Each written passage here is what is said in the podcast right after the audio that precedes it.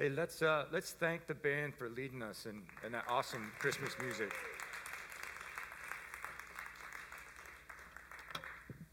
Merry Christmas, everybody. My name is Tom, and I am really glad and grateful that you decided to, to join us here at Crossroads and to celebrate the birth of Jesus and this the end of 2021. Uh, to get us started, I want to share a story with you that might kind of um, I hope will help paint a picture of Jesus that um, Mo's awesome artwork will, will, tie, will tie into. I got engaged when I was 24. I was like less than two years out of college, and financially, I was worth less than zero. Less than zero. Um, but I knew, I knew I wanted to ask Gail to marry me. And I knew I needed a ring to do that. And not just any ring, there was a specific ring because while we were dating, at some point in there, she had a dream about a ring. And this ring was, was a little, it was a gold ring with a diamond and sapphires on either side of it. I'm like, all right, that's what I got to do. So I made a new friend, Chuck the jeweler, the American Diamond Exchange in, on Whalley Avenue, New Haven. Um, and he went to work crafting this ring. Did I mention I had no money? Um, so I did what any other love struck 24 year old would do, and I charged it on my credit card. My student credit card, which I think the interest rate on it was somewhere there like 75%. and um, that ring was, uh, the sapphires were little, the diamond was little, the setting was, was okay. But I gave it to Gail and she loved it. And to her, it was perfect. So tonight, unlike that little flawed diamond, which, by the way, we've since upgraded, um, I want to paint for you a picture of Jesus as a multifaceted, perfect diamond. Every time we look at Jesus from a different angle, we get drawn in. Every time we change our perspective, he becomes more captivating. Every time we look and we see, we catch something new, we learn something new. We find him to be all the more brilliant. All the scripture that we just heard all relate to a single facet of the life of Jesus, his birth. And that facet becomes that much more amazing when we zoom out and we look at the whole diamond. And at the same time, that single facet, if we take it out of that diamond, that diamond loses some of its luster, some of its appeal. We cannot, we cannot separate the facet from the whole, and the whole makes the facet that much more engaging. So, this idea of, of Jesus as um, as a, as a perfect diamond is, uh, is something that we want to look at. We're going to turn to um, some scripture here, and I want to unpack this for you a little bit, some additional, some additional scripture. But before, before we do that, I think um, along the lines of zooming out, right, we want to go back really quick. If we go back to the beginning of the story of God and man together, in the garden, God created humanity in two completely equal halves, man and woman, to rule over the earth with him. And almost immediately and repeatedly, humanity then and humanity now screwed up. And they tried to take from God what wasn't theirs to take. They try to take, we try to take from each other. We try to rule over the earth without him catastrophic consequences. I mean, we look around our world and we see the hurt and the pain. We don't have to look around the world. We can look in our own lives, in our own homes, and we can feel the effects of that. And God's perfect timing, one of the, one of the many facets of how, when we look at this zoomed out level of Jesus as a perfect diamond, and God's perfect timing his solution to this problem was to offer himself. Right? And from Philippians chapter 2, he did that by making himself nothing, by taking the very nature of a servant, being made in human likeness, and being found in appearance as a man, he humbled himself. There's a, um, there's a name or a title for Jesus that we use around Christmas. I think it was in the verses that Paige read for us.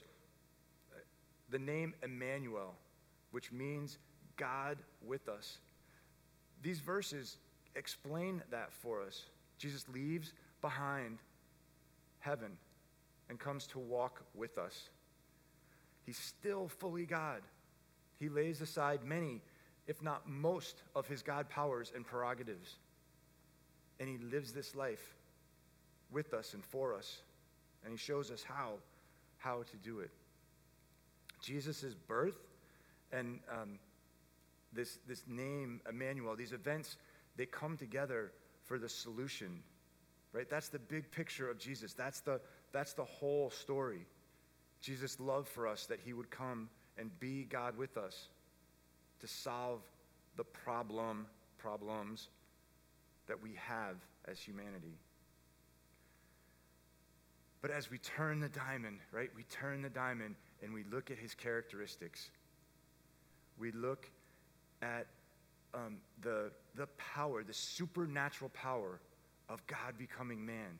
We look at the humility of God becoming man.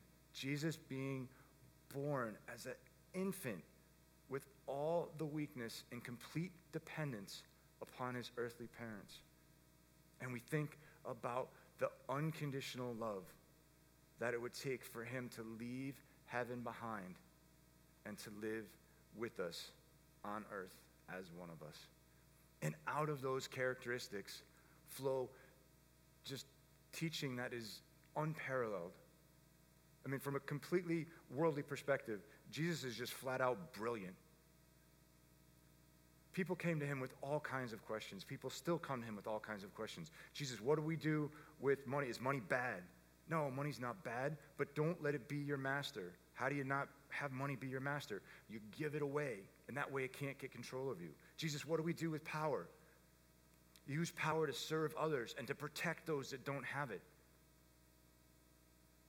Right? Jesus, what do I do when my heart gets broken and hurt and betrayed? We forgive. Jesus, what do we do with temptation? We lean into God and His Bible and His people. Jesus' characteristics flow into His teaching, and they're not just words. They're not just words. He lived a perfect life. He grew up as a young child, as a teenager, as a young adult, and he lived perfectly. He wasn't only forgiving, he was perfectly just. He didn't just speak words of comforting grace, he spoke words of challenging truth. He doesn't just meet us where we are, he draws us forward, he moves us forward closer to him. And we turn the diamond again, right? And we see Jesus not only drawing us through who he is, how he lived, and what he taught, but he empowers us through the gift of himself in the person of the Holy Spirit. Right? When we get to that point, when we want to live life with Jesus, he will literally be God with us as individuals. He will take up residence in us and live with us and um, empower us to live like he did. So we turn that diamond and we see the whole thing. We see Jesus in all his beauty. We see all of his characteristics. We see what he taught. We see what he did. So this Christmas, I would invite you, maybe for the first time, maybe for the first time in a long time, to allow Jesus that central spot in your life. To, um, and the, the way we do that is we just, we confess our need for him and we confess our desire to be with him.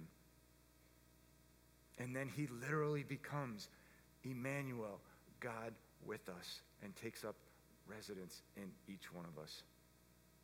That's my hope and my prayer for each one of us this Christmas. That we would experience, if not one of those facets, we would, we would just be blown away by the whole big picture of, of who Jesus is. We're going um, we're gonna close out our time by uh, singing Silent Night. And we're going to uh, light, some, light some candles. What do I do with my candle? Our ushers are going to come around with um, some lit candles. And I just I would like to encourage you to be careful when you do this. Those of you who have the flame, right, hold your candle upright. Those of you without the flame, come in like this and light your candle. That way, we keep from dripping hot wax on each other and we keep from getting wax all over the floor. All right? That's, that's how we do that. Um, you know, I was thinking, if you guys, if the ushers can go ahead, you guys can start doing that. I was thinking about this tradition of Silent Night and of, of lighting the candles. And I was looking at the lyrics to the song, and there's a line that says, With the, the dawn of redeeming grace. And we think about what is dawn, right? Dawn is light breaking through the darkness. Light breaking through the darkness.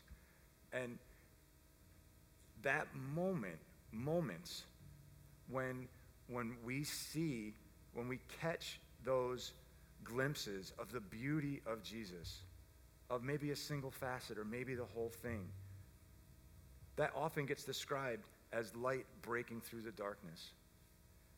Whether it's for the first time that light breaks through the darkness, or if it's um, maybe it's it ha- it's been dark for a while. You knew that light a long time ago. But now it's shining bright again.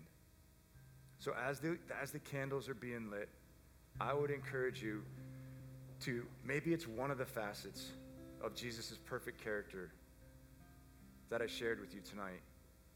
Just spend a few moments meditating on that. Maybe it's the whole thing. Maybe you're just blown away just left in complete awe by the whole picture of who Jesus is.